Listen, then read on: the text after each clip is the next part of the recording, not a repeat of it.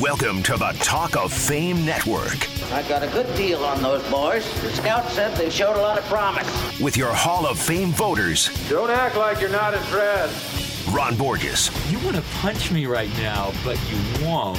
Rick Gosselin, I don't know what we're yelling about! and Clark Judge What in God's holy name are you blathering about? on SB Nation Radio. I pledge to every citizen of our land that I will be president for all Americans. And this is so important to me. A lot of upsets since we last spoke to you, including that new intro put together by Derek Burns, our producer. Nice job, Derek. I like it. Um, and of course, there was that presidential election. I think we all saw that one coming, right? I don't think so. But I'm not sure we saw this one coming either. First, the Cowboys last weekend upend the Steelers in Pittsburgh, no less. And after the Steelers lost their last two games, and then, then, well, Derek, cue it up because there was this. Usually a fade to Gronkowski here. And all kinds of action in the end zone. They look for a flag. They see none. Any kinds of action in the press box, Ron? They have to talk you off the ledge after that one? Not me, but a few other guys. Uh, that's for sure. uh, yeah, I didn't really view it as an upset, to be honest. Uh, I, I thought that uh, uh, these kind of games are going to be 50-50 games for the uh, for the Patriots, and frankly, for any other of the top, what we consider the top teams in the league. I just think that this year, teams that people think are great are actually only good. The people teams that are good are really mediocre, and the ones that are mediocre are odorous. My famous word, favorite, favorite word. I just think that uh, because of that, every team's we've Minnesota got no offense, but they got a great defense. New England's got a great offense, no defense. So when they play each other, it's a 50-50 game, and I think Seattle came in and they're 51. Well, Goose, what isn't odorous is your team. The Dallas Cowboys are on top of the NFL. So what's the bigger upset? Trump in the White House or the Cowboys in the penthouse? You know, I could close my eyes in August and envision Trump in the White House. I could not close my eyes in August and envision the Cowboys in the Super Bowl, not after Tony Romo went down. Wait a minute. You could close your eyes and envision Trump in the White House in August? How come Yes, the sir. media couldn't? How, how, what were you tapped into that they weren't? was, I was watching the, the public reaction to Bernie Sanders and Trump, who were anti establishment, anti status quo. Okay, well, we're status quo here. A lot going on this week and a lot going on today from the Rinnai Studios, where we operate from, uh, which I'm happy to say is no upset. We have Hall of Fame candidate Jason Taylor in the house, along with former Super Bowl coach Jim Fassel, good friend of ours, to talk Dak Prescott. Uh, Hall of Fame voter Kevin Acee, another longtime friend of ours, is here to bring us up to date on the San Diego Stadium situation. And we also have another friend, foreign correspondent Ulysses Harada of Mexico City to tell us about Monday's Raiders Texan game in his house, which be would be Estadio Azteca. But we opened the show with one of the biggest upsets in modern political history, and that one got me to thinking. Um, would you compare this to in oh what would you compare it to? Let's say in the NFL. And, and my guess is that we would all roll out probably Super Bowl three, which remember in high school was the biggest upset in Super Bowl history. So let's just take that one off the table, guys. Uh, now, give me a, a game or a play, player, trade, I don't care, retirement, anything, um, that caught the country, you, the media, by as much surprise as last week's presidential election. At least caught everyone but Goose by surprise. So, Goose, I'll start with you. Uh, the NFL, as I said, goes through your city these days. So, what's comparable to this in the NFL? Okay, I was at the RCA Dome in November 1997 to see the defending Super Bowl champion Packers play the 0 10 Colts without their quarterback Jim Harbaugh. Packers had Brett Favre, Colts had Paul Justin. Marshall Faulk rushed 116 yards. The Colts held on to the football for almost 37 minutes for a 41 38 upset. But more memorable than the upset itself was how the Colts won. Justin completed a 28-yard pass to his tight end Ken Dilger, giving the Colts a first down at the Green Bay one with 20 with a minute 22 left. What happened next was remarkable. Justin took three consecutive knees to wind the clock down, and Cary Blanchard kicked a 20-yard field goal as time expired for the win. The Colts were not going to give the ball back to Brett Favre with any time left on the clock. That, my friends, was a Trump-like upset. Ron, how about you? That's a big one. Uh, but uh, mine is uh, Jim Brown's retirement in 1966 and the fact that he stuck with it. The time he quit, he was 29 years old. He'd led the league in rushing eight times in nine years. He was coming off a, a 1,544 yard rushing season in which he'd scored 21 touchdowns and averaged 110 yards a game. But he'd had enough of the NFL and more than enough of Art Modell, and that was it. We hadn't had enough of Jim Brown, but he was gone and he didn't never came back, and I, that was a stunner. Well, speaking of stunners, um, I'm going to go with the second half of that Buffalo Houston playoff game in uh, 1992, I guess was the season, was uh, where the Bills rallied from that 30 point, two point deficit to win without Jim Kelly, without Thurman Thomas, and without Defensive Player of the Year Cornelius Bennett, who was a terrific linebacker. And we've had Marv Levy on this show to talk about it, and uh, he spoke in great detail about what happened there. But when Houston cornerback Chris Dishman was asked what happened afterwards, you know, if you guys remember this, he said, "What happened? Biggest choke in history." Now, I, I don't know about that, but what I do know is when the Oilers were ahead, thirty-five to three, uh, a Hall of Fame voter and friend of the show, John McClain turned to then Oilers PR director Chip Namias, and of course we know both these guys. They were in the press box, and he asked him, um, "Could you make a reservation for me uh, next week in the William, Hot- William Penn Hotel in Pittsburgh?" And of course, that was the hotel that was hosting the media for the next week's divisional playoff game between the Steelers and the winner of the Oilers Bills game. And I remember Chip Namias saying, "I knew then we were doomed." Well, that's how certain that game was until, of course, it wasn't. Speaking of Houston, let's go back to Heartbreak City, the Astrodome, 1993. The Oilers were rolling with Warren Moon in the run and shoot, winning the AFC South with a 12 and 4 record, claiming the second seed in the playoffs. They had the first round bye and hosted Kansas City in what everyone figured would be a mere stepping stone to the AFC title game against Buffalo. Wrong. In what turned out to be the swan song of Hall of Famers Joe Montana and Marcus Allen, the Chiefs upset the Oilers and Derrick Thomas, Neil Smith, and a frenzied Kansas City pass rush certainly upset Moon, sacking him nine times. That was an upset. Wow. I was at that game. That was a good game. Oh, another memorable, uh, another memorable upset to me was uh, the upset everyone felt when uh, the HC of the NYJ came to his welcoming press conference and said goodbye. That was so upsetting that the Jets uh, nearly killed themselves, and uh, uh, of course changed two franchises' history, New England and the and the uh, uh, the Jets. They thought they had a coach, and, and lo and behold, Patriots had a coach. That was a stunner. Nobody would have called that. It was also bizarre, don't you think? Well, it was just really bizarre. Yeah, yeah. yeah. Did, did you say Bill Belichick though? I don't know if you were there, Clark, that date, but when Gutman, uh, uh, Steve Gutman, lost his mind, if you remember after that, and he gave the Gettysburg Address, implying that Coach Belichick needed to be put into a booby hatch. That was uh, that was insane. That was one wild night. Little did I know how my life was going to change into the mostly negative.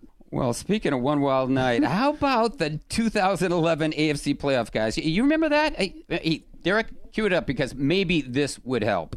And here we go. First snap of the overtime. The Broncos have been in three overtime games this year. They won them all. Got him. Got him at the 40. It's Thomas at the 50. Stiff arm got him free to the 30, to the 20. Thomas to the 10. Denver's going on to New England. They win it on the first play of overtime.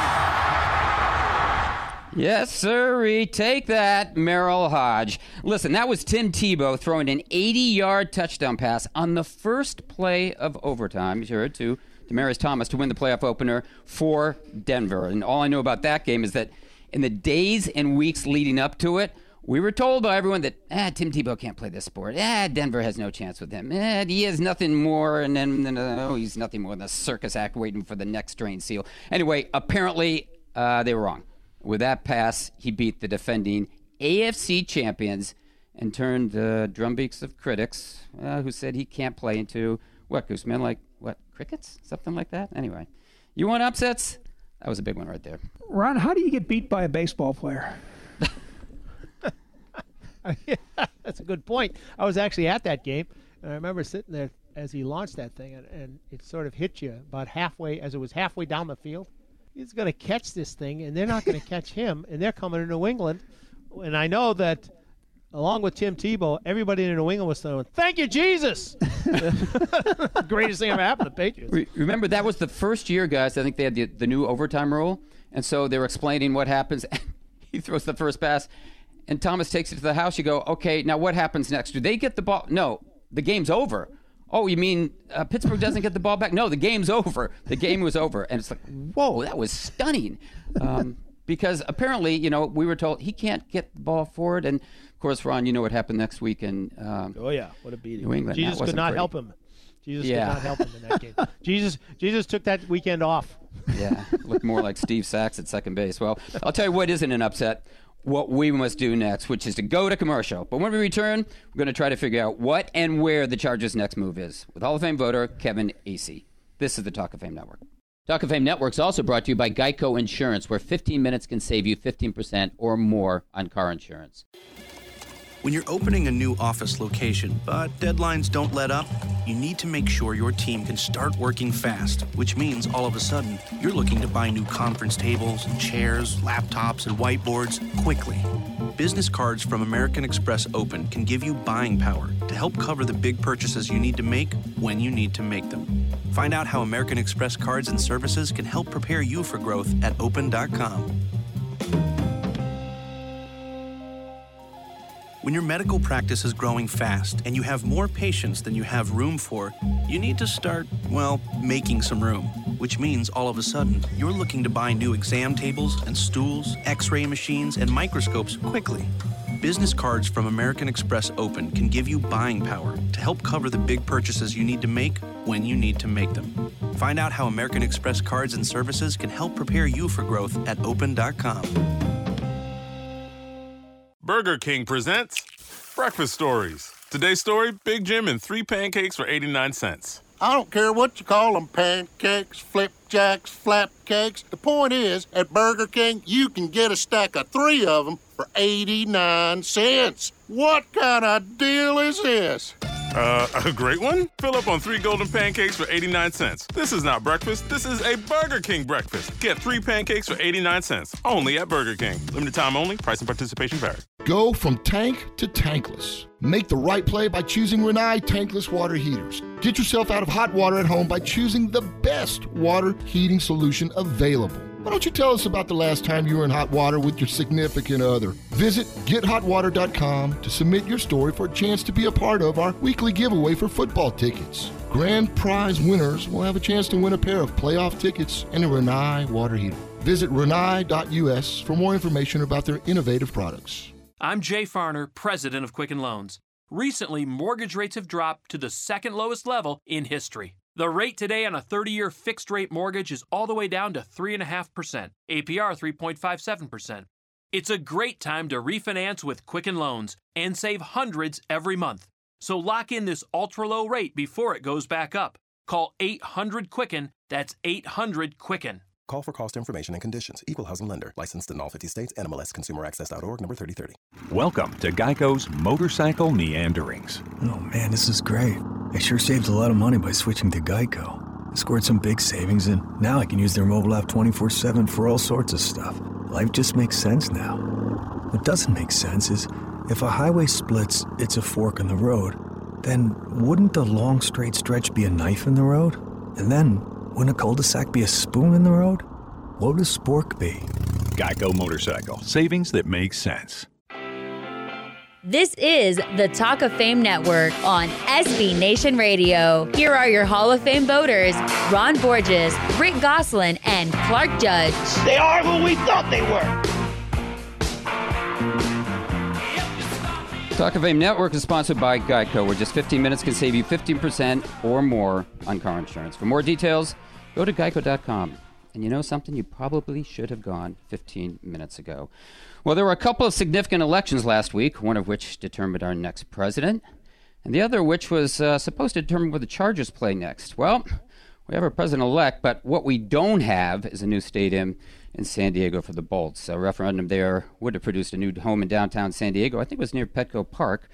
Uh, and it didn't pass, uh, provoking this question Now what? Well, to help us with that answer, we've asked Hall of Fame voter Kevin Acee of the San Diego Union Tribune here to help us out. Kevin, good to have you back. That's got to scare you guys, a Hall of Fame voter, that someone like me would be joining your ranks. well, That's wow. But thank well, you. let, let me ask you that question. So now what?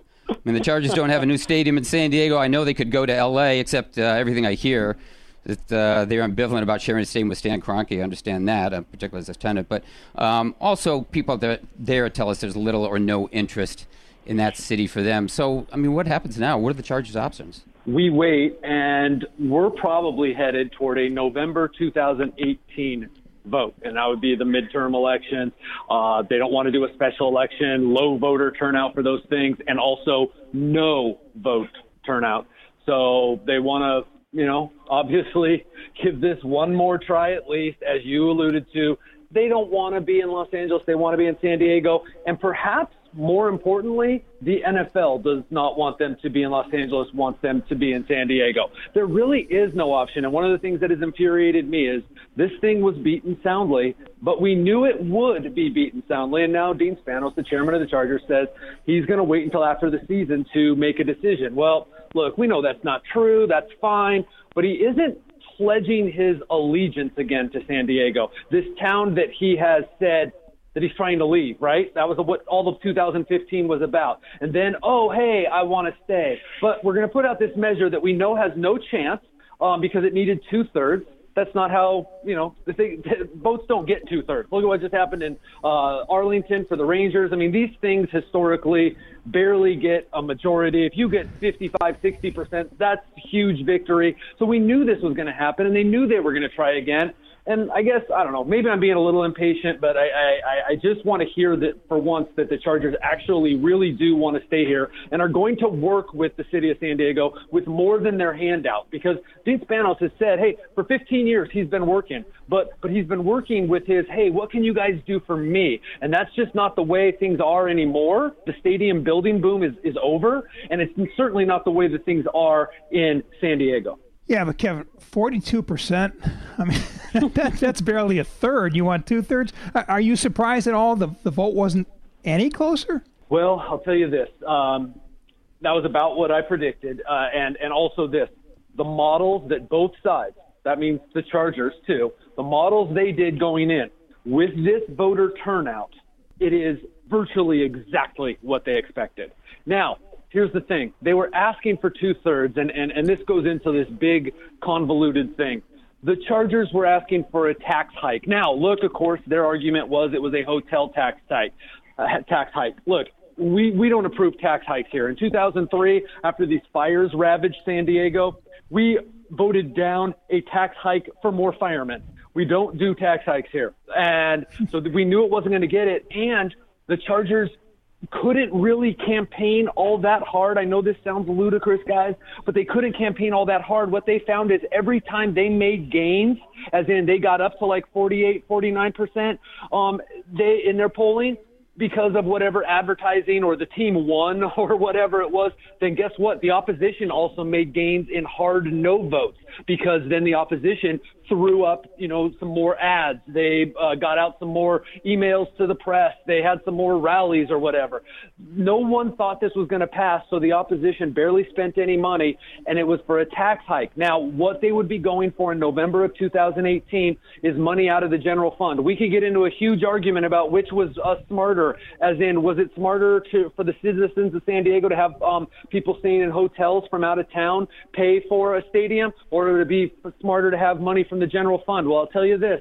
The way that the city of San Diego's leaders want to do this is money from the general fund. And the way they argue is the $15 million a year they're using right now to maintain this decrepit old Qualcomm stadium is largely the money they'll use for another stadium in Mission Valley. And there brings up another facet. This was for a downtown stadium. Most people, uh, or I shouldn't say most people, but there is a large faction that don't want it downtown. They wanted a Mission Valley. That includes the city leaders.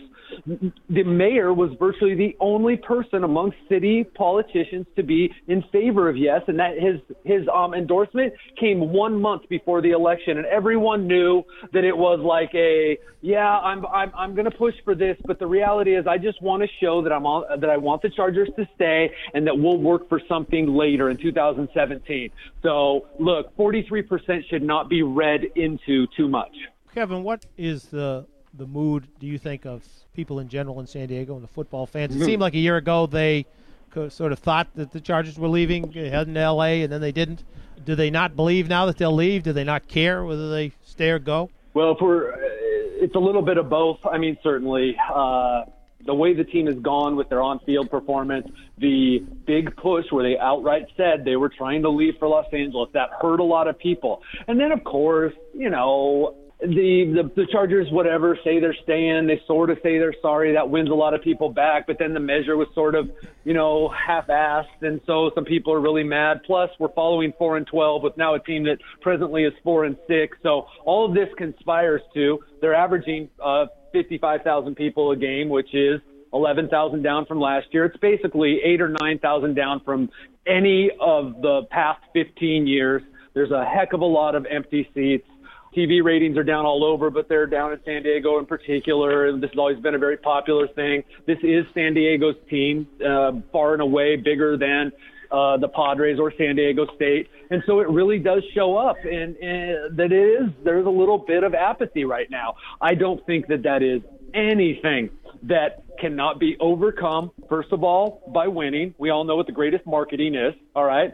And by the Chargers committing to San Diego, getting all look. The entire city council was against this measure. They, there are, I mean, I have a few of them on record and some other ones saying that, hey, if there is something that is like this, this, and this with their bullet points, then they can support it. If they get a majority of the city council on board, along with the mayor, labor is already on board, many of the businesses. If it's not downtown, then the big lobby, the hoteliers, the hotel owners downtown, they opposed this. They won't be against it. They may even be for it. This is almost, believe me, there are people in Chargers Park that acknowledge this, and certainly in city government and business leaders. It is almost a no brainer, a guarantee that if they put together this thing like I have described, this coalition, that it will be approved. So, to, bottom line answer your question is most people believe the Chargers are going to stay here. It's just a matter of how do we get there. Kevin, quick question here. Uh, we've got about 30 seconds left. If they're going to stay, where's it going to be? It's going to be downtown. It's going to be Mission Valley. Mission Valley on the site of the current stadium, and that just you just keep hearing that increasingly, Clark, where where it was a you know no wherever the Chargers want no everywhere from Park Avenue to San Diego. I'm hearing now that look Mission Valley is where it's going to end up. The Chargers still say no though. Okay, okay, Kevin. Thanks so much for the time, and best of luck keeping that team home for the new year. hey, thank you very much, guys. See ya. See ya. Thanks, Ken. That was Hall of Fame voter and San Diego Union Tribune columnist Kevin Acee. Coming up next, former Miami great Jason Taylor. You're listening to the Talk of Fame Network. Now, the reminder that the Talk of Fame Network is brought to you by Geico Insurance, where 15 minutes can save you 15% or more on car insurance. For more details, go to geico.com. This is Billy White Shoes Johnson, and you're listening to the Talk of Fame Network. When you're opening a new office location, but deadlines don't let up, you need to make sure your team can start working fast, which means all of a sudden you're looking to buy new conference tables and chairs, laptops, and whiteboards quickly. Business cards from American Express Open can give you buying power to help cover the big purchases you need to make when you need to make them. Find out how American Express cards and services can help prepare you for growth at open.com. When your business is construction and you get a big job that has to be done in record time, you need to get the ball rolling, which means all of a sudden you're looking to buy enough sheetrock and lumber, steel, and other materials quickly. Business cards from American Express Open can give you buying power to help cover the big purchases you need to make when you need to make them. Find out how American Express cards and services can help prepare you for growth at open.com. Burger King presents Breakfast Stories. Today's story Big Jim and three pancakes for 89 cents. I don't care what you call them pancakes, flipjacks, flapcakes. The point is, at Burger King, you can get a stack of three of them for 89 cents. What kind of deal is this? Uh, a great one? Fill up on three golden pancakes for 89 cents. This is not breakfast, this is a Burger King breakfast. Get three pancakes for 89 cents, only at Burger King. Limited time only, price and participation vary. I'm Jay Farner, president of Quicken Loans. Recently, mortgage rates have dropped to the second lowest level in history. The rate today on a 30 year fixed rate mortgage is all the way down to 3.5%, APR 3.57%. It's a great time to refinance with Quicken Loans and save hundreds every month. So lock in this ultra low rate before it goes back up. Call 800 Quicken, that's 800 Quicken. Call for cost information and conditions. Equal housing lender. Licensed in all 50 states. NMLS Consumer Access. This is the Talk of Fame Network on SB Nation Radio. Here are your Hall of Fame voters Ron Borges, Rick Gosselin, and Clark Judge. The Talk of Fame Network is sponsored by Geico, where just 15 minutes can save you 15% or more on car insurance. For more details, go to geico.com. You probably should have gone 15 minutes ago. Well, we said we'd be getting to Jason Taylor, and we will now. Jason was a star defensive end, as you all know, for 15 years, almost all of them in Miami, where he's a six time Pro Bowler, four time All Pro, Defensive Player of the Year, Walter Payton Man of the Year, and an All Decade choice. He ranks sixth in career sacks, is the all time leader in fumble returns for touchdowns, and leads all defensive linemen with nine career scores. Now, of course, he's a candidate, as we've told you, for the Hall of Fame's class of 2017, and he's here with us today. Jason, thanks for joining us. Thank you for having me. My pleasure. Jason, I, I certainly went down a litany of accolades there. Um, it's long, but uh, that's who you were and who you are as a player. Of all of those de- accolades, which one is the most meaningful to you?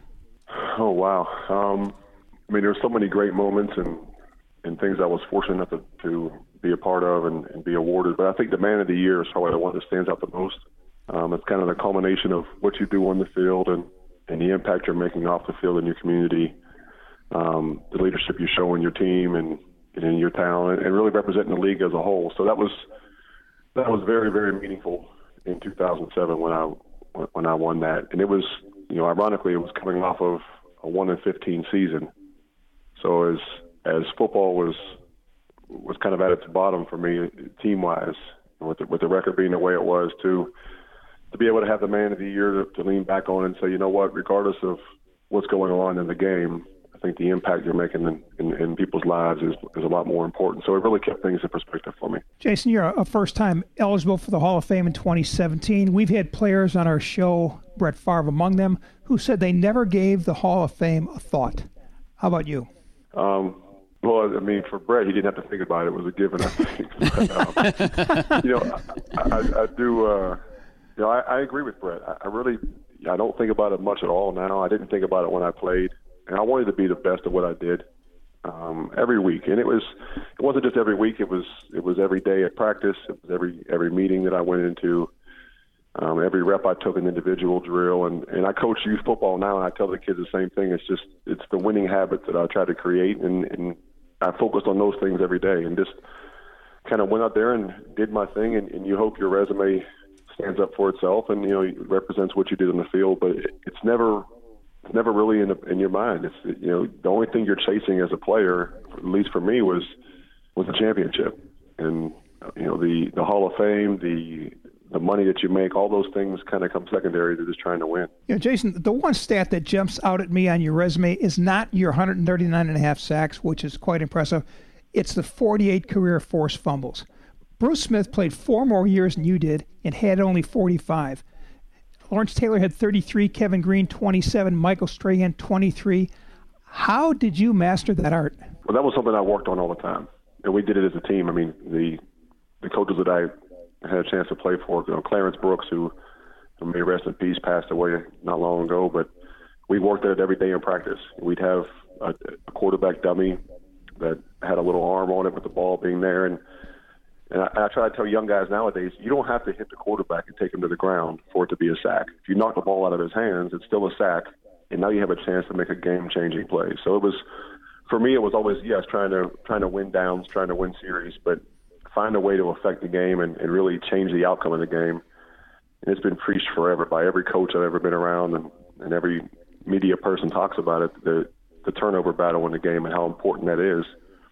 So it was. I was always I was always a ball hawk, and I, I worked at it every day. You know, I worked at it in practice, you know, in pregame, um, all the time, and it was just one of those things where you practice good habits long enough, and you play hard enough, and sometimes they they happen to come your way.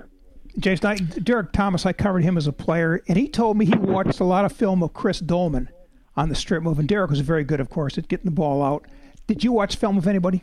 Um, I watched a lot of guys that you mentioned in, in the question with Strahan, um, obviously, Bruce Smith, everything Bruce Smith did. Derrick Thomas, you know, and just an amazing player, and and, and uh, obviously gone too soon. But I watched a lot of Willie McGinest, a lot, a lot of guys that that rushed the passer. I tried to find guys that were a little little lighter, a little smaller. Because when I came in the league, obviously defensive ends were much bigger, so I was kind of I was kind of I was really different compared to a lot of the other guys. And then you start to find out ways to to figure out where the ball's going to be. So I'd watch tape on quarterbacks' release points, kind of where the ball is in, in, in the slot, whether it's down by their by their shoulder, up by their ears. Some guys had a wind up where they would take the ball back pretty far. So, you know, in that fraction of a second where you're turning the corner you're rushing him, and you see him getting set to throw, you know, you kind of through film study and preparation, you kind of know, okay, I'm going to go for the sack, also for the strip, and this is really where his his release point is, and you know, you kind of become efficient doing that. It, it's really it's cool to to sit back and find it on film, and then point it out to guys, and, and you get some young guys that look at you like you have a hole in the side of your head. And they're like, "What are you talking about, release point?" And then you, they start to see how it, how it comes to fruition, and they're like, "Wow, that's pretty darn cool." We're speaking with former Dolphins great and now Hall of Fame candidate Jason Taylor on the Talk of Fame Network, and this is pretty darn cool. You can find us at talkoffamenetwork.com or on Twitter at at Talk of Fame Net. And Jason, I, I, know you said you didn't think about or don't think about the Hall of Fame all that much, but we're going to ask you to for just a second. If you were to stand in front of Hall of Fame voters today, what would you tell them about yourself? Well, that's so unfair. that's such a such a hard question to answer. I'm, I'm so not that guy. But what, what would I tell them? Um, I'd probably say please to start off with, and then uh, you know, look, I went to work every day, tried to perfect my craft every day, and kind of beat the odds of of being able to make it as a 240 pound defensive end, you know, playing in the three point. So that was something I took a lot of pride in. Um, I worked at it. I think I affected the teammates around me. That was really, really important to me was to help try to make the guys around me better, whether it be through drawing a double team or or having a game plan set to kind of neutralize me. I always wanted to elevate the play of guys around me. I, I brought my I brought my best every week. I think I went nine and a half years without missing a game.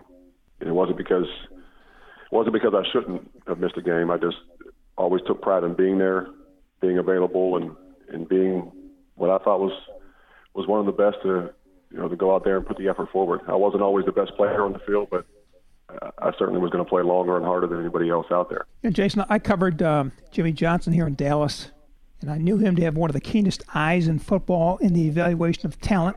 He he found Zach Thomas in the fifth round in '96, found you in the third round in '97. Both you guys went on to become all-decade players.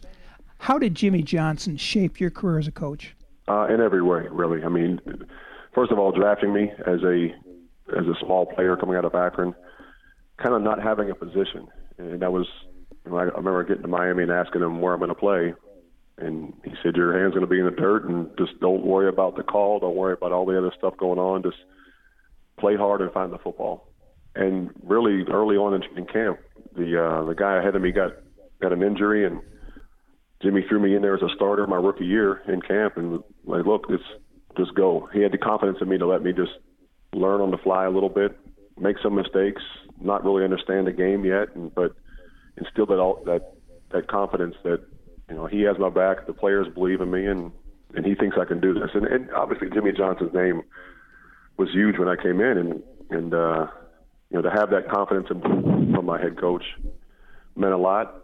And then the psychological games. Everyone talks about the psychological games that Jimmy plays, and you know how, how smart of a guy he is, and he had a knack for pushing buttons, calling you out, sometimes by name, sometimes by example, and where everybody in the room knew exactly who he was talking to. And uh, I think I think that fear of God a little bit that I had of, of Jimmy early on kept me on a straight path and, and kept me working and grinding every day. Hey, Jason, uh, we're out of time, but thanks so much for stopping by and good luck with your Hall of Fame candidacy. Thank you. It's all my pleasure. That was former Dolphin star Jason Taylor. Up next, why a former Rams star deserves more than he's gotten from the Pro Football Hall of Fame.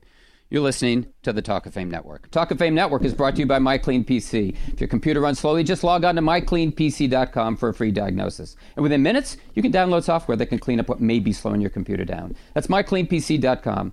Talk of Fame Network is also brought to you by Geico Insurance, where 15 minutes can save you 15% or more on car insurance. For more details, go to geico.com. Hi, this is OJ Anderson, and you're listening to the Talk of Fame Network. When you're opening a new office location, but deadlines don't let up, you need to make sure your team can start working fast, which means all of a sudden you're looking to buy new conference tables and chairs, laptops, and whiteboards quickly. Business cards from American Express Open can give you buying power to help cover the big purchases you need to make when you need to make them. Find out how American Express cards and services can help prepare you for growth at open.com. When your medical practice is growing fast and you have more patients than you have room for, you need to start, well, making some room. Which means all of a sudden, you're looking to buy new exam tables and stools, x ray machines, and microscopes quickly. Business cards from American Express Open can give you buying power to help cover the big purchases you need to make when you need to make them. Find out how American Express cards and services can help prepare you for growth at open.com. Go from tank to tankless. Make the right play by choosing Rinnai tankless water heaters. Get yourself out of hot water at home by choosing the best water heating solution available. Why don't you tell us about the last time you were in hot water with your significant other? Visit gethotwater.com to submit your story for a chance to be a part of our weekly giveaway for football tickets. Grand prize winners will have a chance to win a pair of playoff tickets and a Rinnai water heater. Visit rinnai.us for more information about their innovative products. Welcome to Geico's Motorcycle Meanderings. Oh man, this is great. I sure saved a lot of money by switching to Geico. I scored some big savings and now I can use their mobile app 24 7 for all sorts of stuff. Life just makes sense now. What doesn't make sense is if a highway splits, it's a fork in the road, then wouldn't the long straight stretch be a knife in the road? And then wouldn't a cul de sac be a spoon in the road? What would a spork be? Geico Motorcycle. Savings that make sense. This is the Talk of Fame Network on SB Nation Radio. Here are your Hall of Fame voters Ron Borges, Rick Gosselin, and Clark Judge. You play to win the game. Talk of Fame Network, sponsored by Geico, which is 15 minutes can save you 15% or more on car insurance. For more details, go to geico.com. You probably should have gone 15 minutes ago. Hey guys, I don't know if you saw it or were aware of it, but uh, during halftime of that Monday game between the Giants and the Bengals, they honored former Giants GM and friend of the show, Ernie Accorsi, uh, Justin Tuck, and Tom Coughlin at MetLife Stadium, and they put all three of them in the Giants Ring of Honor, which they should have. I mean, they're decorated guys, and the fans loved it. And then afterwards, uh, Sean McDonough of ESPN said something about Tom Coughlin going to Canton, but he went more than that. He, he just took it a little bit farther, saying that if it were up to him, Tom Coughlin would be in the Hall of Fame. Now, I, I hear the same thing from Giant fans everywhere up here in the Northeast, mostly because uh, Tom Coughlin won two Super Bowls. But Goose, I mean, Tom Flores won two. Uh, so Jimmy Johnson, George Seifert, Mike Shanahan, all friends of the show, and they're not in the Hall. So why should Tom Coughlin jump the line? Well, he shouldn't. It's that simple. You know, I advise all those TV commentators to raise the bar and only declare coaches Hall of Fame bound after they've won three Super Bowls. Two rings clearly haven't been enough. You know, and after Belichick, I'm not sure who the next coach with the bus is going to be. Jack Del Rio. That's way the five years put him in this week. exactly. Jason Uh, well, uh, there you go. Well, uh, uh, guys, you know, Tom Coughlin was a dear friend of Sean's father, Will McDonough. Uh, they went way back, you know, during his years at BC and even before then. So I think that probably is fueling some of it. But you mentioned George Seifert, Clark, and you know him well, obviously, from covering his teams. But look, uh, Tom Coughlin has a consistent career winning percentage of 531. That's what it was in Jacksonville. That's what it was with the Giants. That's what it is for his career. Whereas Seifert is 648. He took uh, Tom took nine out of 20 teams in the playoffs. Seifert took seven out of 11. I'm not saying Seifert belongs in the Hall of Fame. I don't think he does.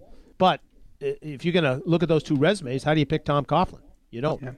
Yeah, right. No, that's right. Yeah, that's right. Um, well, another guy who's not in Canton uh, was the subject of a State Your Case piece that, Ron, you wrote this week on our website, talkoffamenetwork.com. And that's former Rams guard Dennis Harrah. Uh, interesting piece. You ought to look at it, as I said, at talkoffamenetwork.com. And, Ron, let's hear what you like about him. Well, Dennis Harrah has a lot of things uh, working against his candidacy for the Hall of Fame, but one of them is not that he wasn't a great football player. You may wonder what other crit- criteria can there be for enshrinement in Canton beyond greatness. Well, the answer is twofold: don't play offensive guard and don't fail to win the NFL championship. Uh, over 68% of all Hall of Fame inductees, as we've talked about, played on teams that have won either the NFL title or Super Bowl. Of the 271 players inducted, only 13 were pure guards. You know, some of these guys played tackle as well, or played all three interior positions. That's 4.79% of all inductees were pure guards. Uh, those hard numbers do not mean there is no Hall of Fame case for Dennis Harrah, who was so proficient in offensive guard during his 13 seasons with the Rams that he was selected to their 40th anniversary team, as well as being named to six Pro Bowls. He started for 12 seasons in L.A. after apprenticing his rookie year under Joe Scibelli. Beginning in 1976, when he started all 14 games next to future Hall of Famer Jackie Slater, he would start 144 of the remaining 154 games of his career, only missing when he was injured. He was a unique blend of power and speed. He ran a 4.840 and bench pressed 500 pounds like the goose. It was a time when the game valued mobility in offensive linemen more than mass, and he had both. His physical dominance made him, along with Slater, the anchor of a Rams line that finished in the top 10 in rushing 10 times in 12 seasons and twice led the NFC in rushing yards. Running behind that line, Eric Dickerson led the NFL in rushing three times in four years and set the all time rushing record of 2,105 yards in 1984, which still stands. During Dennis Harrah's time in LA, the Rams won six uh, NFC West titles. They played in five conference championship games and in Super Bowl 14, in which they lost to the Steelers 31 19 after leading 19 17 in the fourth quarter. Might his Hall of Fame fate be different had the Rams won that day, or had they reached one or two more Super Bowls? I would say so, but we will never know. All we know is Dennis Harrah was one of the best offensive linemen of his time and was never once had never once has had his credentials debated by Hall of Fame voters. His resume makes you wonder why. Yeah, Ron, Jason Taylor goes to six Pro Bowls. He's a favorite for the class of 2017. Dennis Harrah goes to six Pro Bowls. He can't get a sniff. Right. How do we fix this? Yeah, well, I think the problem is stats. You know, if you're a pass rusher, you have stats, gaudy stats, and if you're an offensive lineman, you know, you have a headache every every Sunday, and that's that's the problem. There's no real measuring stick, especially for interior linemen, uh, centers, and guards in particular. Hey, Ron, don't you stay at Dennis Harrah's Place in Las Vegas? Harrah's? Oh, yeah, I right. stay at Harrah's anyway, all the time. There you go. Big success. Anyway, that's that's the signal. The first half is almost over, or maybe it's the signal that Jeff Triplett's throwing another player out of the game. But I think I'm pretty sure it's a two-minute warning, which means our two-minute drill is next. Ron, you got this week's questions. Let's get to them. Here we go, boys. Justin Simmons, Justin Drescher, or Justin Bieber? Get on America's team's bandwagon. Cowboys linebacker Justin Durant. Uh, no. Justin Trudeau, head of the next sanctuary country. That's a good one. Is the Legion of Boom back booming? Back in a big way. Sunday night was the biggest smackdown of a favorite since the election. Yeah. Ask Rob Gronkowski. That is, if he can breathe. the New York Giants have won six games by a margin of 3.5 points per game. Are they efficient or lucky? It's that magical Eli that Giants GM Jerry Reese keeps talking about. Yeah, it's lucky. Close does not mean good. Who's more upset about the ascension of Dak Prescott, Tony Romo or his best bud, Jason Garrett? Romo, he just lost his seat alongside Garrett on the plane to North Carolina for Duke basketball games. no, I think it's Jerry Jones. He's wearing a T-shirt that reads, "I spent 100 million, and all I got was a clipboard holder." the Vikings are the first team to start 5 and 0 and then go 0 and 4. What's gone wrong with Mike Zimmer's Vikings? An offense that can't run or block. That makes for a long afternoon for your defense, as great you as it, it may be. You got it, Goose. No line, no backs, no chance. Will the struggling Panthers make the playoffs? Are you talking Pitt, Florida, or Carolina Panthers? The answer is no across the board. Uh, only if it's NFL Jeopardy, and the answer is most disappointing NFL team in 2016. Who will bl- uh, Cam Newton blame if they don't make it? The referees, the media, or himself? The Panthers are three and six. Cam is no longer consequential. It doesn't matter what he thinks. Next question. are the Titans truly Titanic, or will they sink like the Titanic? When the ball is in the hands of DeMarco Murray, the Titans are indeed Spartans. Uh, I'm not sure, but pass the word. Women and children first. Are the Packers in free fall? Welcome to parody, cheeseheads. You knew the Detroit Lions couldn't stay down forever. Nope, they're in denial. They should P A N I C. Redraft Jameis Winston or Marcus Mariota? Mariota. I measure my quarterbacks by the quality of their throws, not the quantity. Agree. Mariota. Because not only do I get points, I get two free nights on the concierge level with every type. That's the end of our first hour, but don't go anywhere. We have plenty to get to in the second half of the show, including the Monday night game in Mexico City and former Super Bowl coach Jim Fassel on Dak Prescott. You're listening to the Talk of Fame Network. Another reminder that the Talk of Fame Network is brought to you by Geico Insurance, where 15 minutes can save you 15% or more on car insurance. For more details, go to geico.com. When you're opening a new office location, but deadlines don't let up, you need to make sure your team can start working fast, which means all of a sudden you're looking to buy new conference tables chairs, laptops, and whiteboards quickly. Business cards from American Express Open can give you buying power to help cover the big purchases you need to make when you need to make them. Find out how American Express cards and services can help prepare you for growth at open.com. When your business is construction and you get a big job that has to be done in record time, you need to get the ball rolling, which means all of a sudden you're looking to buy enough sheetrock and lumber, steel, and other materials quickly. Business cards from American Express Open can give you buying power to help cover the big purchases you need to make when you need to make them. Find out how American Express cards and services can help prepare you for growth at open.com. Burger King presents Breakfast Stories. Today's story Big Jim and three pancakes for 89 cents. I don't care what you call them pancakes, flipjacks, flapcakes. The point is, at Burger King, you can get a stack of three of them for 89 cents. What kind of deal is this? Uh, a great one? Fill up on three golden pancakes for 89 cents. This is not breakfast, this is a Burger King breakfast. Get three pancakes for 89 cents, only at Burger King. Limited time only, price and participation vary. Go from tank to tankless. Make the right play by choosing Rinnai tankless water heaters. Get yourself out of hot water at home by choosing the best water heating solution available. Why don't you tell us about the last time you were in hot water with your significant other? Visit gethotwater.com to submit your story for a chance to be a part of our weekly giveaway for football tickets. Grand prize winners will have a chance to win a pair of playoff tickets and a Rinnai water heater. Visit rinnai.us for more information about their innovative products. This is the Talk of Fame Network on SB Nation Radio. What the hell are we waiting on? Here are your Hall of Fame voters Ron Borges, Do you want it or not? Rick Gosselin, Do you understand there's a price to pay? and Clark Judge. Can we have fun? You're damn right. I demand that we have fun. Boy, Goose, listen to that. Do you want to go get some snacks? that was Rex. Rex said, let's go get some snacks. Um, welcome back to hour number two of the Talk of Fame Network. I'm Clark, along with Rick and Ron, and we're going to be visiting with former Super Bowl coach Jim Fassel on this hour, get his take on Dallas quarterback Dak Prescott, which I'm looking forward to because, really, as we said at the top of this uh, show, there's really no better story in the league right now. I mean, Goose, you live in Dallas, you cover the team. And, and I think you can make a case for league MVP as well as offensive rookie of the year for Dak Prescott as well as Ezekiel Elliott. I mean, my guess is that Elliott probably be the more logical and likely candidate you'd push. But I mean, you vote on that award at the end of the year, and so do Ron and I.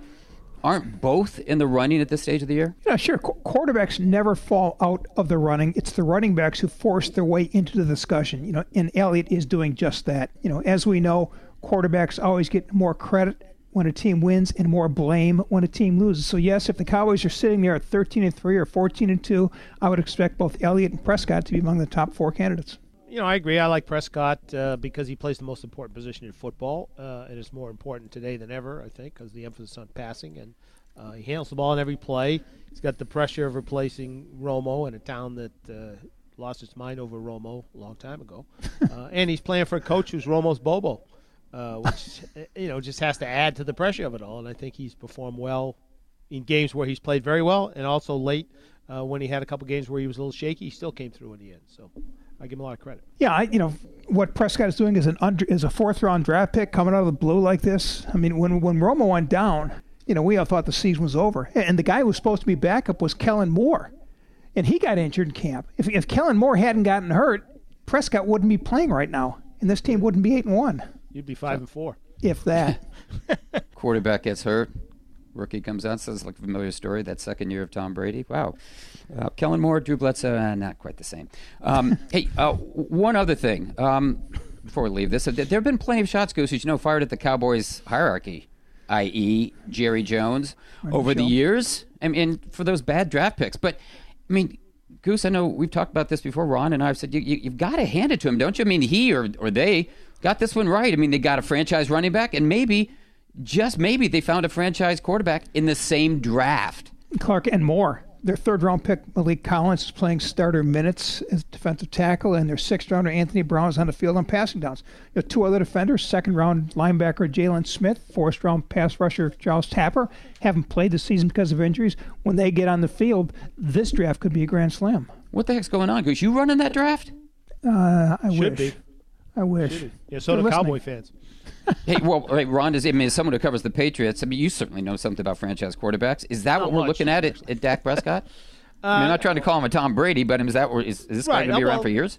Well, I mean, you know, if he keeps going like this, sure. I mean, obviously, it's as we all know, it's way too early to, to tell. You know, a few years ago, I can't forget which Jaworski or one of those guys said Colin Kaepernick was going right from San Francisco to Canton with no Yeah, it was stops in Jaws. between. Uh, Jaws, exactly. So, uh, y- you know, uh, I think a guy like Brady, you know, like Unitas when you were a kid, Clark, in, in, in Baltimore, or or Joe Montana, those are generational players. You know, they don't come along too often, but look, if he keeps going the way he's going and he keeps winning the way he's winning and he keeps leading their team to the to the kinds of season, uh, someday they may compare him to, to to Staubach, which in Dallas is, is about as big an honor as you could think of. Another friend of the show, by the way, as I recall. Yeah, absolutely. That's right.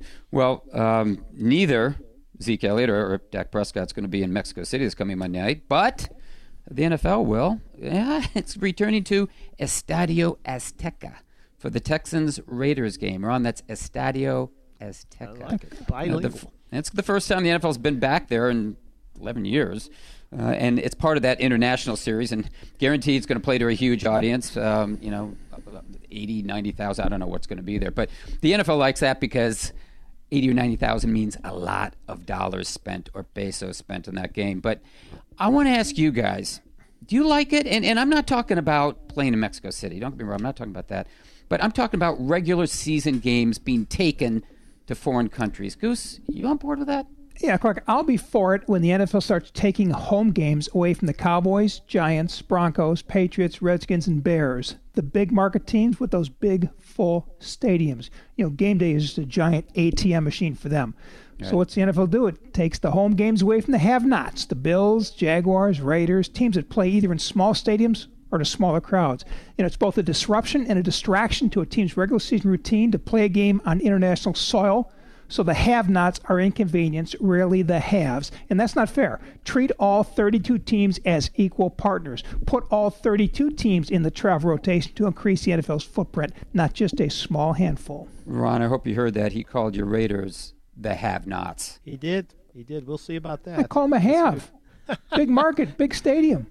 I only know two things. I know number one, when Los Banditos play Las Texicanas, I like the Loses over the Lasses whenever it comes to football.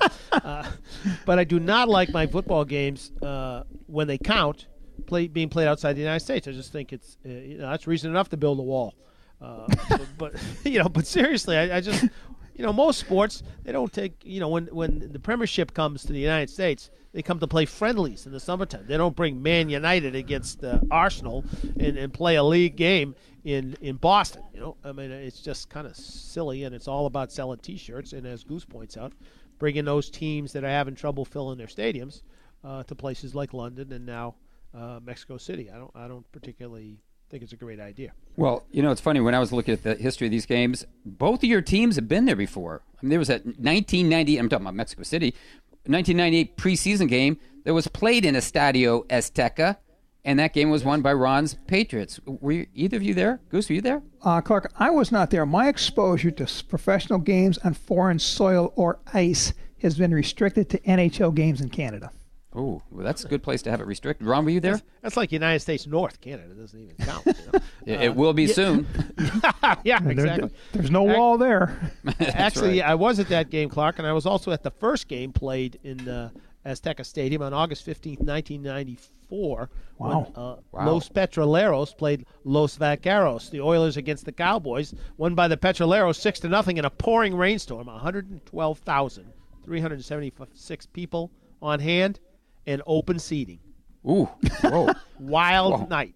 They Well, opened what's- those gates, look like a stampede. What's that environment like, Ron? I mean, what, what's what's it like to be part of that? Is it is it sort of invigorating? Maybe excited about football? Because I was over in over in Tokyo, and they were cheering for the extra points. That's what they like most. I mean, here I think there's probably more of an appreciation for what's going on. Yeah, I mean, there were a number of interesting things going on, including apparently this is a staple of, of, of soccer games in Mexico, Yeah. and it carried over to the that uh, Petroleros game.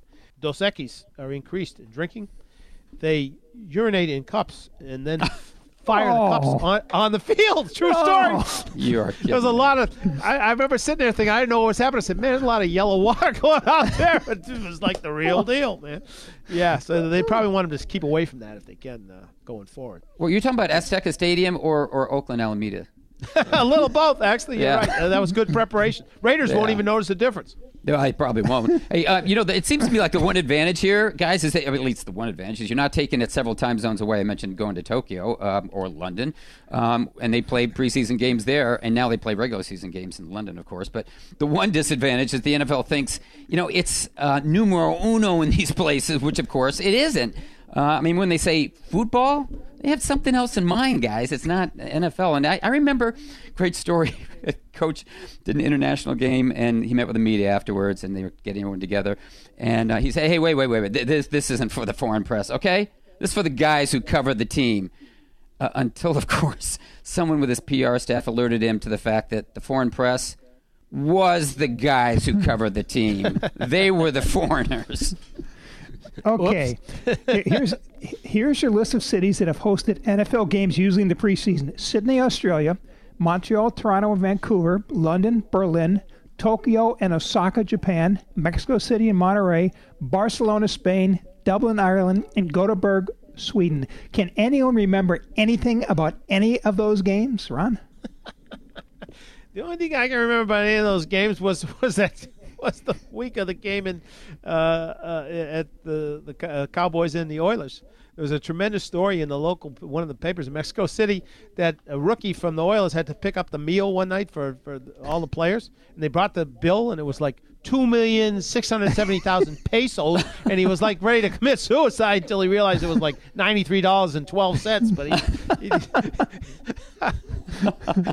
well, we're going to find out what the Raiders and Texans can expect by going to Mexico City. And we're going to speak with the embedded press there, our Ulysses Harada of Primero EDS. That's coming up next. You're listening to the Talk of Fame Network. Now, the reminder that the Talk of Fame Network is brought to you by Geico Insurance, where 15 minutes can save you 15% or more on car insurance. For more details, go to geico.com. This is Henry Ellard, and you're listening to the Talk of Fame Network.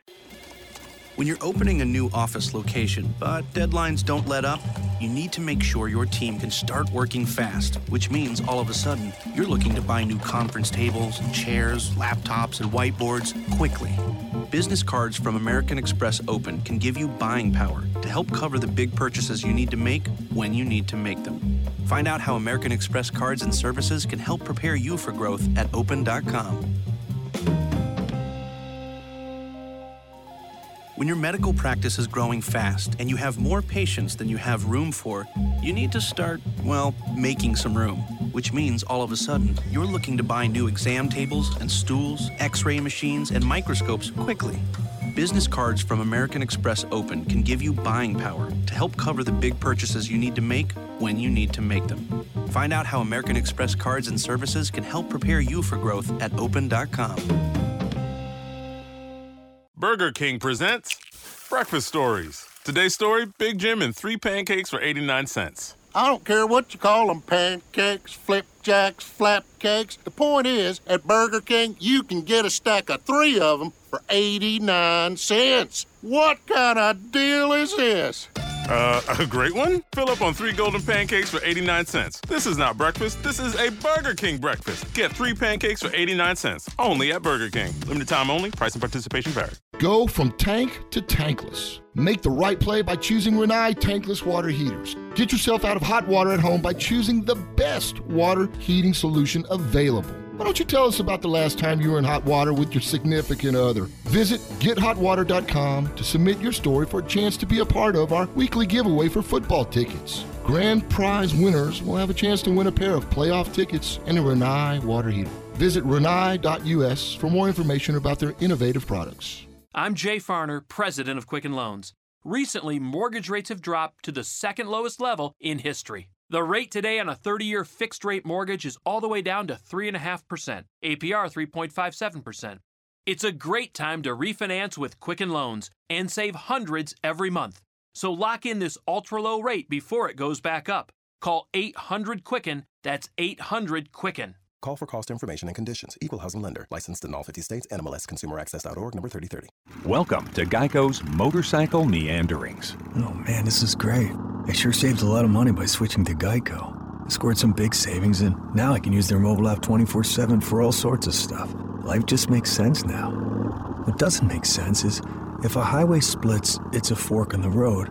Then wouldn't the long straight stretch be a knife in the road? And then wouldn't a cul-de-sac be a spoon in the road? What would a spork be? Geico Motorcycle. Savings that make sense. This is the Talk of Fame Network on SB Nation Radio. Here are your Hall of Fame voters Ron Borges, Rick Gosselin, and Clark Judge. Hey, Ron Borges. Yes, sir. You know what it means when Geico says just 50 minutes can save you 15% or more on car insurance? Means I should have called because I can use the money. Smart man. Means everyone should call. So go to geico.com. Probably should have gone 15 minutes ago. Here, our next guest, uh, Ulysses Harada, is one of the foremost authorities of NFL football in Mexico. He's the editor of the most popular football website in there, primeroydiez.com MX, and his country will be hosting its lone home game this Monday night when Houston plays the Oakland Raiders at Azteca Stadium.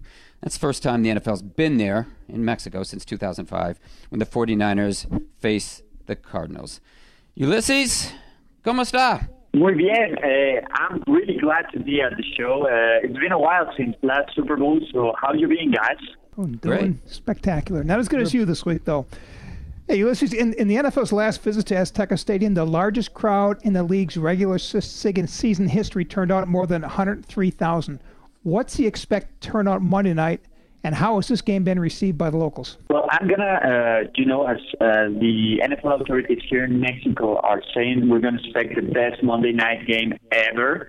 And well, it's not going to be over uh, 100,000 fans because you know the stadium suffer a lot of remodelations. Are going to be around 85,000 fans at the Azteca, Azteca Stadium, and it's going to be nuts. The tickets went on sale in July, and in 15 minutes they were sold out. Uh, people is really eager to to receive the NFL back here in Mexico because it's been a while, 11 years. Uh, the first NFL uh, game in regular season was held here in Mexico, and then suddenly the NFL went to Europe and forget everything about Mexico. But we're back, and we're expecting to be a really good game because thank God we did not have the Jaguars, and we had two really good playoff NFL playoff teams. We know your website does uh, samplings of the popularity of NFL teams, and, and, and, I'm wondering who's the most popular team at the moment in Mexico, and where do the uh, Texans and uh, Los Banditos uh, fit on that grid?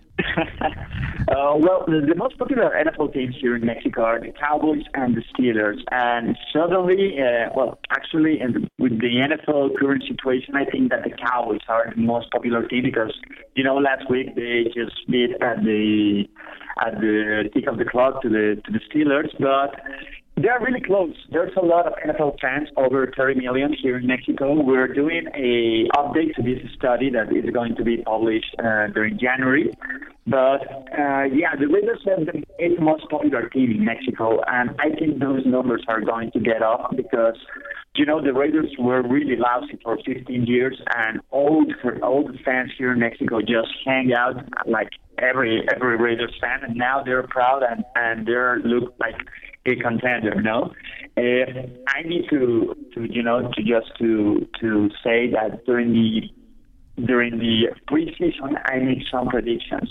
And one of my boldest predictions were that the Raiders are going to get to the Super Bowl. They're halfway there. Jacob Weir was going to be coach of the year. That looks really good. And Derek Carr is, uh, is going to be the MVP. I don't know if I get those right, but it's looking good right now to the week, week, week 11. Yeah. We should have contacted you about predictions for the presidential election. Who'd you have there? oh no no no no no! The pollsters, everyone went wrong, and I I can tell you I was wrong too. So no, I just maybe do not talk about politics. So the, Texans, the Texans are number 26 on our rankings, and that's um, you know it's they're the newest NFL franchise. A lot of Oilers fans went to the to the to the Tennessee Titans. And you know the Texans haven't been this flashy NFL team except you know when J.J. Watt just arrived. J.J. Watt is one of the most popular players here in our country, and I think that the the Texans numbers are going up also. But yeah, right now it's the eighth most popular team in Mexico against the 26th most popular team. So, but I can tell you something: the crowd on the NFL and the Aztec Stadium is going to show a lot of jerseys and a lot of Steelers, Patriots, 49ers, Raiders, Dolphins jerseys. So yeah, it's going to be a wild crowd, but I think the Raiders get the nod for being the home game. We're speaking with Ulysses Gerardo, PrimeroYDiez.com. MX on the Talk of Fame Network, and you can find us at talkoffamenetwork.com or on Twitter at at Talk of Fame Net. And Ulysses, um, let's forget about the pollsters for a while. I want to ask you something about yourself. I mean, soccer clearly is the number one sport in Mexico, um, as it is the rest of the world. How'd you get interested in American football, and why? Oh, oh, let me tell you, maybe I'm the only Mexican that hates soccer. Yeah, uh, yeah, maybe I'm the only one, but you know, I found That's why we love you. So boring. Yeah, I found it so boring. Uh, when I was a little kid, about five, six years old, I started watching the NFL, and my cousins were biggest fan of the sport. So uh, one of them is an Eagles fan. The other one is a Chiefs fan, the one that I'm really close. So I grew up watching the Chiefs in the 90s, the Marty Schottenheimer Chiefs. So I know everything about being heartbroken and, you know, and uh, this play of crushing the pitch. So yeah, I grew up doing that. And I studied journalism. And here in Mexico, uh, the coverage of the NFL was really bad. So thank God I have internet. I started reading uh, and following the games during the final uh, at the end of the 90s, early 2000s. And we decided to, to create this website, and the website is being really, really popular. We receive over 1 million visits uh, in Mexico monthly. So that's a lot of NFL fans that want to know about, about the sport. So, yeah, and that's that's how I became uh, an NFL fan. And let me tell you something, guys. Each season, I'm less fan of the Chiefs and more fan of the game. So that's it. That's how I became an, NFL fan here in Mexico. Yeah, let's use the, the NFL since the '90s has played seven games in Mexico. Mexico City, one in five in Mexico City, one in Monterrey. Did you attend any of those games as a fan? I've been on four of those games. Uh, in the first one, I was a little kid, so I haven't been at the, you know, the Oilers Cowboys. But the first NFL game I attended was Dan Marino versus John Elway in 1997, a, a preseason game. With the Broncos, they unveiled the new uniforms, the new logo, and they were gone to the Super Bowl. It was a really cool game. Later in 2000, I watched Peyton Manning coach the the Steelers, and when Peyton Manning wasn't Peyton Manning or Mr. MVP, and it was really cool because you know the Steelers tied the game. Uh, well, we're going to tie the game at the end of regulation. They tried to go for two and they missed, and it was a really cool game. And in 2001, I watched the Jon Gruden's Raiders being defeated by the Cowboys. Jon Gruden's all coming back, so maybe during the transmission he he tells any history of his time in Mexico as coach. And in and in 2005, I was part of the largest NFL cro- crowd at the time over one uh, 100,000 NFL fans and watched the first pass complete by Alex Smith on that game. Uh, on that game, Larry Fitzgerald and Anquan Boldin both have both have 100 yard receiving games, and the and the Cardinals defeat the, the 49ers on the first Sunday night football outside the U.S. It was an amazing crowd, a huge success, and after that, Mexico started expected NFL games each year, but it never happened until this year. Hey, Ulysses, we got 30 seconds. You going to be at this game on Monday? You going to be there? Yes, I'm gonna be there, and I'm gonna. Uh, you wanna, uh, you know, a live access from there? Sure, call me. I'm gonna be there. we'll do that. We'll do that. Hey, Ulysses, yeah. thanks for the time. Thanks for the All time. Right, and you know what? And best best of luck with those Raiders fans. You're gonna need it. Oh yeah, don't worry. There, they couldn't be worse than soccer fans. I, I'm sure. okay. Thanks, Ulysses. Thanks, Ulysses. That was Ulysses Arada, longtime friend of the show. Up next, another familiar voice. That's Jim Fassel. He's going to tell us what he likes about Dak Prescott. This is the Talk of Fame Network.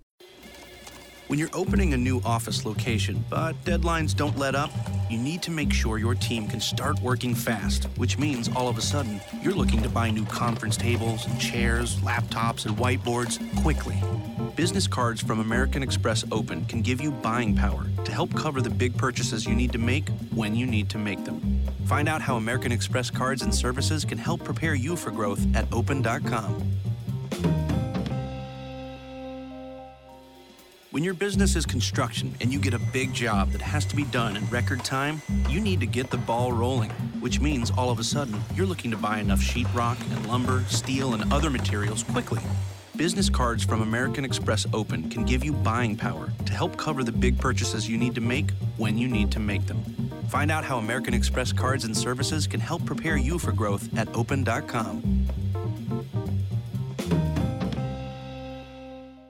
Go from tank to tankless. Make the right play by choosing Rinnai tankless water heaters. Get yourself out of hot water at home by choosing the best water heating solution available. Why don't you tell us about the last time you were in hot water with your significant other? Visit gethotwater.com to submit your story for a chance to be a part of our weekly giveaway for football tickets. Grand prize winners will have a chance to win a pair of playoff tickets and a Rinnai water heater. Visit rinnai.us for more information about their innovative products. I'm Jay Farner, president of Quicken Loans. Recently, mortgage rates have dropped to the second lowest level in history. The rate today on a 30 year fixed rate mortgage is all the way down to 3.5%, APR 3.57%. It's a great time to refinance with Quicken Loans and save hundreds every month. So lock in this ultra low rate before it goes back up. Call 800 Quicken, that's 800 Quicken. Call for cost information and conditions. Equal housing lender. Licensed in all 50 states. NMLS Consumer Access.org number 3030. This is the Talk of Fame Network on SB Nation Radio. Here are your Hall of Fame voters Ron Borges, Rick Gosselin, and Clark Judge. What we're dealing with here is a complete lack of respect for the law. Just a reminder the Talk of Fame Network is sponsored by Geico, where just 15 minutes can save you 15% or more on car insurance. For more details, go to geico.com. And you probably should have gone 15 minutes ago. Well, if you've been listening to us, and we hope you have, uh, there's no more compelling story this season than what's going on in Goose's hometown. That'd be Dallas. And what's going on there is we've got a rookie quarterback and a rookie running back with the Cowboys on top of the NFL. Uh, it's a remarkable ride, as we've been talking about. The Dak Prescott and Ezekiel Elliott have the Cowboys on. And really, it's one that we wanted to have our good friend and former Super Bowl coach, that would be Jim Fassel, weigh in on. And he's going to do it here today. Jim, good to catch up with you again. Thanks for joining us. Oh, it's always good to talk football with you guys. I always enjoy it. Well, first things first, Jim. How surprised are you with what Dak Prescott's done, and how do you explain it? Well, I think how you explain it is I've been around some guys, and, you know, let me just put it in reverse. All these quarterbacks that don't make it, the high draft picks, they don't have the leadership quality. They don't apply themselves to the game. And it is not about uh, your physical about to play the game. Now, I've never met Dak. I've watched him play. I admire what he does. But I'll tell you, I guarantee you, the guy went in there and he probably worked harder than anybody on the team to learn the offense.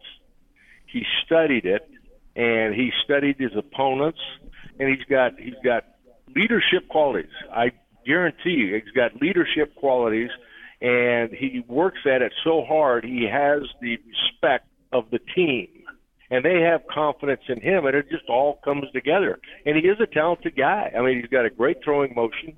He's a good athlete.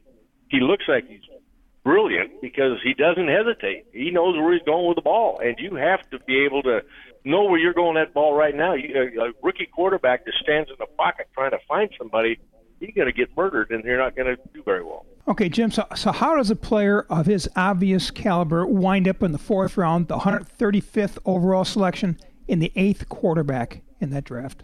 Coaches and scouts aren't perfect. And uh, I mean, these guys get passed through, and when I want a quarterback, that's what I always look for with his intelligence and everything else, and you know, spend some time with him and see his uh, what kind of personality he has. You know, Russell Wilson was the same thing, guys. When he came in, I mean, they they put a lot of money into another guy. Next thing you know, this rookie is starting and he's playing good. And so you find quarterbacks that come in, and I wanted to know much about their personality and their leadership qualities. And you know, sometimes you hit and sometimes you miss on it. You never know. And the other thing is, you know, uh, you're looking for a guy that has a lot of self confidence because stepping into the NFL from college is a big, big step. But for a quarterback, it's huge because that game is so much faster. There's so much more to it. And if you don't work at it and you don't have a lot of confidence in yourself, yeah, you won't you won't be what you won't get done what he's doing. No question. Jim, Peyton Manning threw 28 interceptions in his rookie year. Matthew Stafford threw 20. Troy Aikman 18. Prescott didn't throw a pick in his first 176 passes, which broke Tom Brady's rookie record, and has thrown only two through nine games. How surprising is that type of ball security from any rookie quarterback, much less a fourth rounder? Oh, it's it's unusual, highly unusual. It tells me that you know the one thing is when you get when you got to play a young quarterback, uh, and I always did this when I was forced to play with. When I put the game plan together, we'd sit down, and he had he had the pen, and if he didn't like the play or he hadn't been able to run it enough, it got scratched. I mean, the last thing I want to do with a young quarterback is have him not like this play on third and five, and I call it. So he has the power of the pen to get rid of it, anything he wants to get rid of. So he's confident with every you know, every play we put in for the game. He might say, Coach, I haven't had a lot of reps on that play. I don't really like it. It's gone. And so, and then, and then you shrink your, your call list down. Shrink it down. I mean, there's nothing wrong with repeating plays. And if you empower the quarterback that he goes into the game so confident that I got rid of the plays I'm not comfortable with. I know it, I got a great feel of these. I've chosen them, all that it just uh, ups it for him. And I, I think Jason Garrett's done an outstanding job with him to, to, to package him that way. Now, I don't know what his intelligence factor is, the quotient. He seems like a very intelligent guy, and somebody got to him too because when you when you're talking about a rookie start and saying, "Hey, buddy, listen, you don't have to win the game for us, okay? You don't have to make spectacular plays. Just be part of the process, and you won't make mistakes because mistakes will get us beat." You don't make mistakes, we're going to win a game and you're going to look good. Yeah, you're right about that. That he's not making them, and they're winning a lot of games.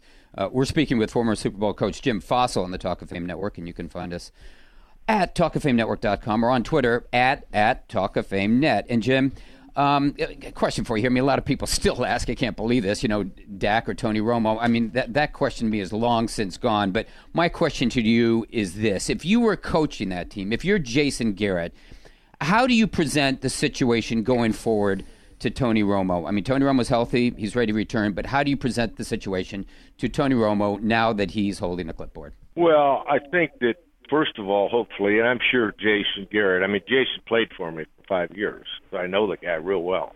He's a smart guy, and he has great relationships with the players. Is that he he probably had to walk him down that whole line, the whole thing, and saying that, you know, uh, what I'm asking you right now is to be a team guy. Be a team guy. And you're going to be back in there at some point in time. But right now, this guy is playing so good that if I made a change and you're rusty, you're really rusty. I don't expect you to go back in there and be lighting it up. You're rusty.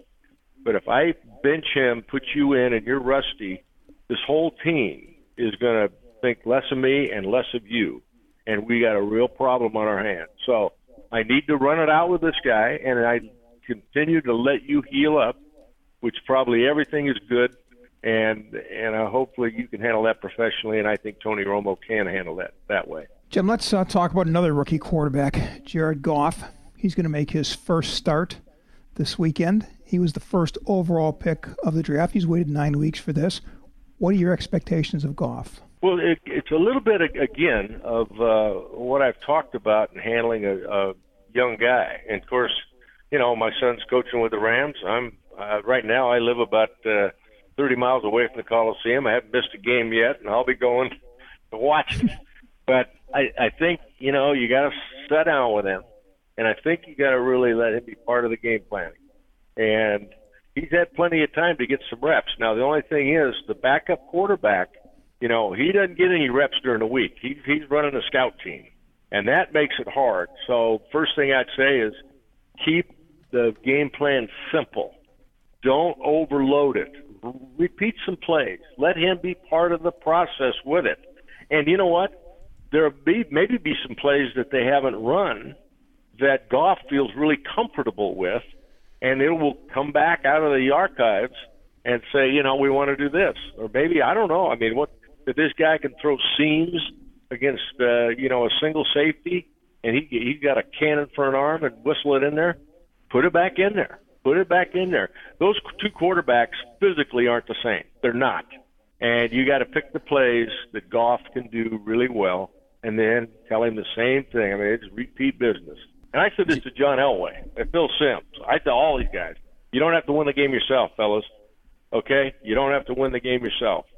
Don't don't you know if if, if there's coverage coverage is there, give it to the guy in the third row. We live it another day and just uh, talking through this thing, you don't have to win this game.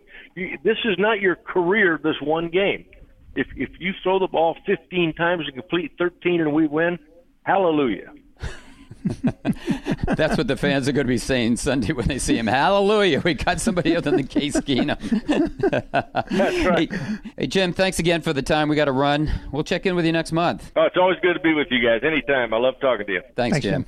That was former Super Bowl coach Jim Fassel. Up next, our Rinnai Game Changer of the Week awards. Plus, Goose going to tell us what this year's Cowboys have in common with the 1999 Rams. You're listening to the Talk of Fame Network. Another reminder that the Talk of Fame Network is brought to you by Geico Insurance, where 15 minutes can save you 15% or more on car insurance. For more details, go to geico.com. Hey, this is Brian Mitchell, and you're listening to the Talk of Fame Network. When you're opening a new office location, but deadlines don't let up, you need to make sure your team can start working fast, which means all of a sudden you're looking to buy new conference tables and chairs, laptops, and whiteboards quickly. Business cards from American Express Open can give you buying power to help cover the big purchases you need to make when you need to make them. Find out how American Express cards and services can help prepare you for growth at open.com. When your medical practice is growing fast and you have more patients than you have room for, you need to start, well, making some room. Which means all of a sudden, you're looking to buy new exam tables and stools, x ray machines, and microscopes quickly. Business cards from American Express Open can give you buying power to help cover the big purchases you need to make when you need to make them. Find out how American Express cards and services can help prepare you for growth at open.com. Burger King presents Breakfast Stories. Today's story Big Jim and three pancakes for 89 cents. I don't care what you call them pancakes, flipjacks, flapcakes. The point is, at Burger King, you can get a stack of three of them for 89 cents. What kind of deal is this? Uh, a great one? Fill up on three golden pancakes for 89 cents. This is not breakfast, this is a Burger King breakfast. Get three pancakes for 89 cents, only at Burger King. Limited time only, price and participation vary. I'm Jay Farner, president of Quicken Loans. Recently, mortgage rates have dropped to the second lowest level in history. The rate today on a 30 year fixed rate mortgage is all the way down to 3.5%, APR 3.57%. It's a great time to refinance with Quicken Loans and save hundreds every month. So lock in this ultra low rate before it goes back up. Call 800 Quicken, that's 800 Quicken. Call for cost information and conditions. Equal housing lender. Licensed in all 50 states. NMLS Consumer Access.org number 3030. This is the Talk of Fame Network on SB Nation Radio. Here are your Hall of Fame voters Ron Borges, Rick Gosselin, and Clark Judge. Playoffs? Don't talk about playoffs. You kidding me? Not kidding you when I say Geico says just 15 minutes can save you 50% or more on car insurance. You know what that means? It means you should have gone to geico.com 15 minutes ago. So go. Guys, before we get to our night game changers, there was more TV chatter last weekend, as you may or may not heard, uh, suggesting that Jason Witten and Antonio Gates are virtual slam dunks for the Pro Football Hall of Fame. So I, I know we've addressed both on this program before, and I've also know that we've addressed the difficulties of tight ends getting into Canton. So let's just put the question like this, Goose. I'll ask you, um, who gets in the Hall first? Witten, Gates, or neither? you know, we're talking at least six years down the road for both Gates and Witten, you know, and by then the Hall of Fame selection committee will have so many voting members who have never known the tight end position to be anything but a pass catcher, and they'll wonder how the heck Mike Ditka ever got in with his 427 career catches. So my guess is that one day both Gates and Witten will have busts. God, let's hope not. But uh, I, I, would think it was either one, it's Gates. Uh, to me, he was the more impactful player. Uh, the fact he was a college basketball player uh, kind of made it in vogue again to look at non-traditional athletes for the NFL as well. And I think we tend to forget, uh, with the exception of Clark, who covered him, uh, how dominating the guy was when he was at his physical best. I mean, that guy was was something. Yeah, and that's what Rob Gronkowski told, told us last week. Mm-hmm. Uh, he really he schooled himself on him. Anyway, we shall see, as, as Goose said, in about six or seven years. So, Ron, that's when you're going to be heading the NFLPA. Um, we promise right. you our, our, our Rinnai Game Changers. Maybe you're heading it now. I don't know. Rinnai Game Changers of the Week. We have them, Goose. You're up first. Let's hear what you got. I'll go with Miami cornerback Tony Lippett, who made two fourth quarter interceptions of Philip Rivers, plus a game high seven tackles to help the surging Dolphins win their fourth game in a row with that 31 24 victory in San Diego over the Chargers. And the best thing about Lippett and his performance, he's a proud Spartan playmaker. Let me Who's your homer of the week, Ron? Uh, my Rinnai game changer is the human pogo stick himself, Denver's Justin Simmons. Boston College graduate, by the way. Notice I said did, graduated, didn't attend. He graduated. He jumped over the Saints center without touching him. Then he jumped up in the air again to block the extra point, uh, an extra point against the Saints, uh, which Will Lutz returned. And uh, I mean, Will Parks returned 84 yards for a two point conversion. It was the difference in the game. The human pogo stick is my game changer of the week. Well, I'm going with Marcus, guys. Mariota, Peters, doesn't matter. I mean, Marcus Mariota shredded Green Bay's secondary with uh, four TD passes. Marcus Peters forced a last minute fumble that turned what looked like a Chiefs loss into a Chiefs win. Over the defending NFC champion Carolina Panthers, no less, in Carolina. But best of all, you know what I like? Put an end, at least for the time being, to Cam Newton's dab, which uh, is no fad when you're at the bottom of the NFC South. So congratulations, Marcus, both of you. What about Marcus Aurelius? Yeah. Mark Anthony, yeah. Uh, here's a guy who dabs isn't dabbles. It's not Marcus or Mark or it's a Goose. It's our Dr. Dad, A.K. Rick Gosselin, to tell us why this year's Cowboys. Goose, what? You said a lot common with the 1999 St. Louis Rams? Playoffs. Yeah, the vault by the Cowboys from worst to first in the NFC East has been a stunning transformation, but not that unusual of one. Since the NFL went to a 16 game schedule in 1978, there have been 248 teams that have finished in last place of a division. 55 of them rebounded to make the playoffs the following season. But of that 55, only 30 engineered that worst to first turnaround, vaulting from the division basement to the penthouse. The 8 1 Cowboys lead the NFC East by two games over the New York Giants. They also have the best record in the NFC and a one and a half game edge over the Seattle Seahawks for the top seed and home field advantage. You know, what they have left to accomplish would qualify as unusual, though. Since 1978, only three last place finishers have engineered the ultimate worst to first transformation, winning a Super Bowl the 1999 Rams, the 2001 Patriots, and the 2009 Saints.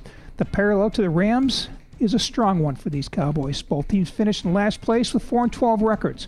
Both head coaches were coaching for their jobs, and both teams lost their quarterbacks with August injuries and were forced to put the offense into a set of inexperienced hands.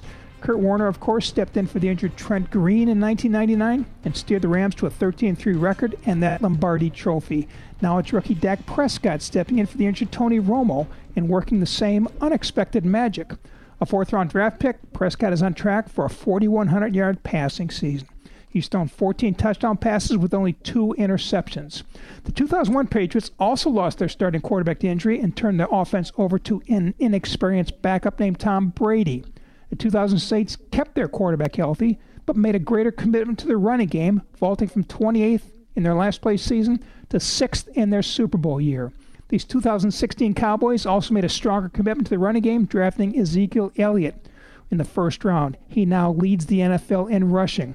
History has given the Cowboys a roadmap to success. To this point, they've done an admirable job of following it. Well, there's that whistle again, guys. Means we're almost out of time. So, Ronnie, let's get to the two minute drill. Will the Patriots season end in failure because of its defensive flaws? Only if someone else is going to coach and quarterback them. Only in Boston would going to a sixth consecutive AFC title game be considered a failure. Stefon Diggs has had back-to-back 13 catch games. Is he receiving next big thing? Nope, he's Minnesota's only thing. He's been motoring along as receiving next big thing since this 182 yard game in the second week against the Packers. Cleveland goes 0 16. Will there be a parade in Cleveland or in front of Brian Billick's house for predicting it? Uh, not going to be any parade, but there will be a job for Brian predicting the next presidential election. In front, around, and through Brian's house, he's one former coach who's never had, never been afraid to pat himself on the back. Browns vice president of football operations says head coach Hue Jackson's job is safe despite an 0 10 record. Should it be? Yeah, but the others, uh, not so much. Browns keep making bad baseball decisions. You fire coaches for failed rebuilding projects. He's been on the job 10 games. His rebuilding has barely even started. Jacksonville quarterback Blake Bortles has thrown nine, count them, nine pick sixes in two and a half years. Is he colorblind, just blind, or blindsided? Uh, how about overrated and not so good? Let's ask Marcus Mariota. He's had five interceptions and fumbles returned for scores this season alone. Marvin Lewis's Bengals are three five and one. Is he trying to avoid another playoff loss? Uh, no, he's just auditioning for his next defensive coordinator's job. Forget the playoffs. He's just trying to escape the January wrath of Clark Judge. The Patriots had first and goal in the Seattle 2 and ran two quarterback sneaks in a fourth down fade without scoring. Would you have called a slant pass? No, siree. I would have given the ball to LeGarrette Blunt four times. Only Pete Carroll would call a slant on the goal line, and you can Bill Belichick can see where it got him. Pete Carroll had a seven-point lead with two minutes to play, and instead of kicking the extra point to make it eight, he tried for two and failed. Was he being aggressive or absurd? Absurd. Pete just can't help making bad calls against the Patriots. You know what? Maybe he should hire Brian Billick. Any chance Pete gets to run it up against one of his old employers, he will. We'd like to thank Jason Taylor, Jim Fassel, Ulysses Harada, and Kevin Acee for joining us, Derek Burns for producing us, and you for listening to us. If you'd like to hear this or any podcast, just go to our website, talkoffamenetwork.com, or find us on iTunes or your podcast app. Otherwise, look for us at this time and on this station next week. We'll be here, and we hope you will be too. When you're opening a new office location, but deadlines don't let up, you need to make sure your team can start working fast, which means all of a sudden you're looking to buy new conference tables and chairs, laptops, and whiteboards quickly. Business cards from American Express Open can give you buying power to help cover the big purchases you need to make when you need to make them. Find out how American Express cards and services can help prepare you for growth at open.com. When your business is construction and you get a big job that has to be done in record time, you need to get the ball rolling, which means all of a sudden you're looking to buy enough sheetrock and lumber, steel, and other materials quickly. Business cards from American Express Open can give you buying power to help cover the big purchases you need to make when you need to make them. Find out how American Express cards and services can help prepare you for growth at open.com. Go from tank to tankless. Make the right play by choosing Rinnai tankless water heaters. Get yourself out of hot water at home by choosing the best water heating solution available. Why don't you tell us about the last time you were in hot water with your significant other? Visit gethotwater.com to submit your story for a chance to be a part of our weekly giveaway for football tickets. Grand prize winners will have a chance to win a pair of playoff tickets and a Rinnai water heater. Visit rinnai.us for more information about their innovative products. Welcome to Geico's Motorcycle Meanderings. Oh man, this is great. I sure saved a lot of money by switching to Geico. I scored some big savings, and now I can use their mobile app 24 7 for all sorts of stuff. Life just makes sense now. What doesn't make sense is if a highway splits, it's a fork in the road. Then wouldn't a long straight stretch be a knife in the road? And then wouldn't a cul de sac be a spoon in the road?